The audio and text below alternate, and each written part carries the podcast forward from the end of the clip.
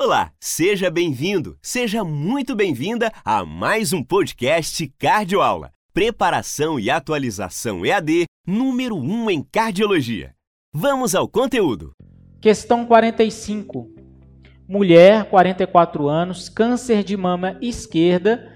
Foi proposta quimioterapia adjuvante com doxorubicina, ciclofosfamida por quatro ciclos seguida de paclitaxel semanal por 12 semanas.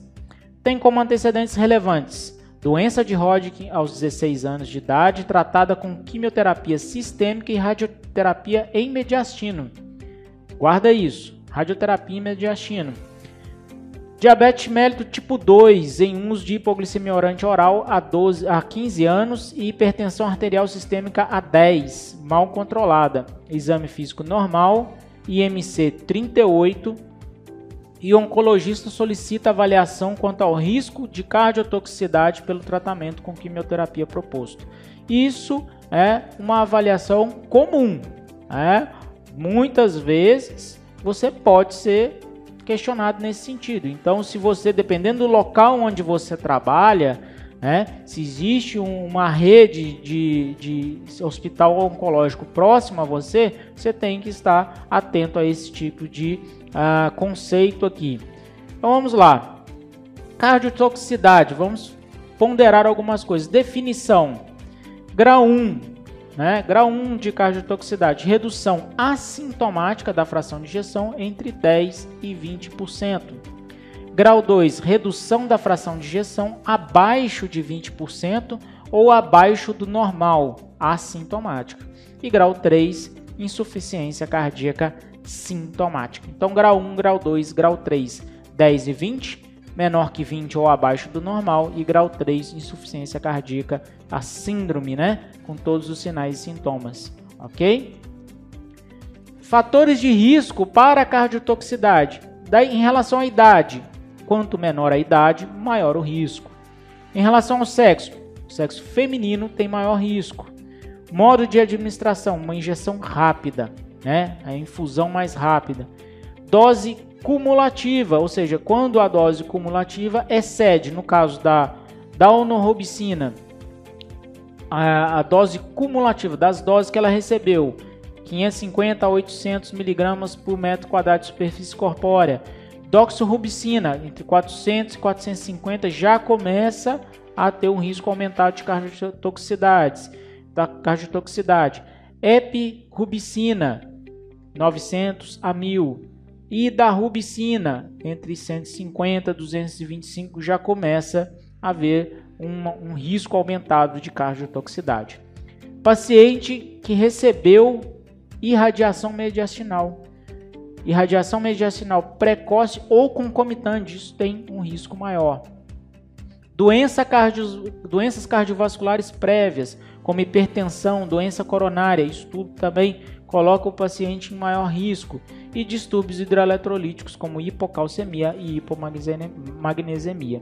Então essas são as, ah, os fatores associados a uma cardiotoxicidade que a gente tem que estar atento, às vezes orientando até mesmo a troca ou a redução da dose. Classificação proposta né, da, para a cardiomiopatia relacionada à quimioterapia. Cardiotoxicidade tipo 1, não é definição, a, cardio, a, cardio, a classificação dela, não é a definição, né, não é o grau, é o tipo dela. Não confunda grau 1 com tipo.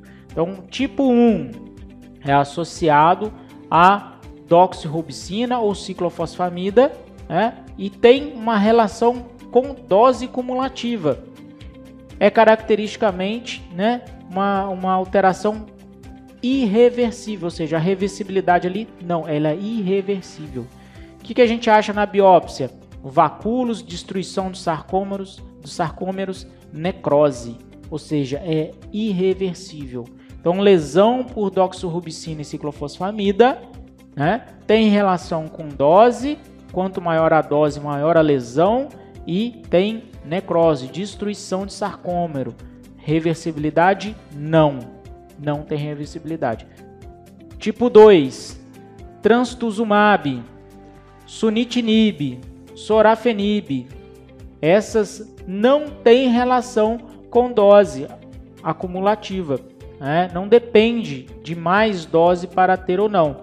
E geralmente as, na biópsia a aparência é normal e é associado a uma reversibilidade. Na maioria dos casos reverte, né? porque não há destruição, a destruição da musculatura, ok? Então vamos ao caso, né? A radioterapia em mediastino não é fator de risco? Errado. Né? A gente viu que, que radiação prévia é fator de risco.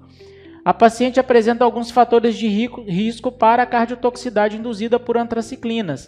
É hipertensa, né? tem história de hipertensão, irradiação prévia, é mulher. Então, tudo isso já coloca um risco maior. Está utilizando é, fármacos é, cardiotóxicos. Então, a paciente apresenta risco de cardiotoxicidade induzida por antraciclinas sugerir que seja avaliada a possibilidade de outro protocolo de quimioterapia sem antraciclinas. Lembra, gente, não é para o cardiologista é, proibir, né? Ele vai sugerir realmente para o é, oncologista, né? A redução ou a troca né, da, da, do esquema quimioterápico a depender do caso. Então, a alternativa B está correta, né? A alternativa B está correta. Ela, paciente, tem fator de risco e a gente tem que considerar a possibilidade de troca do esquema.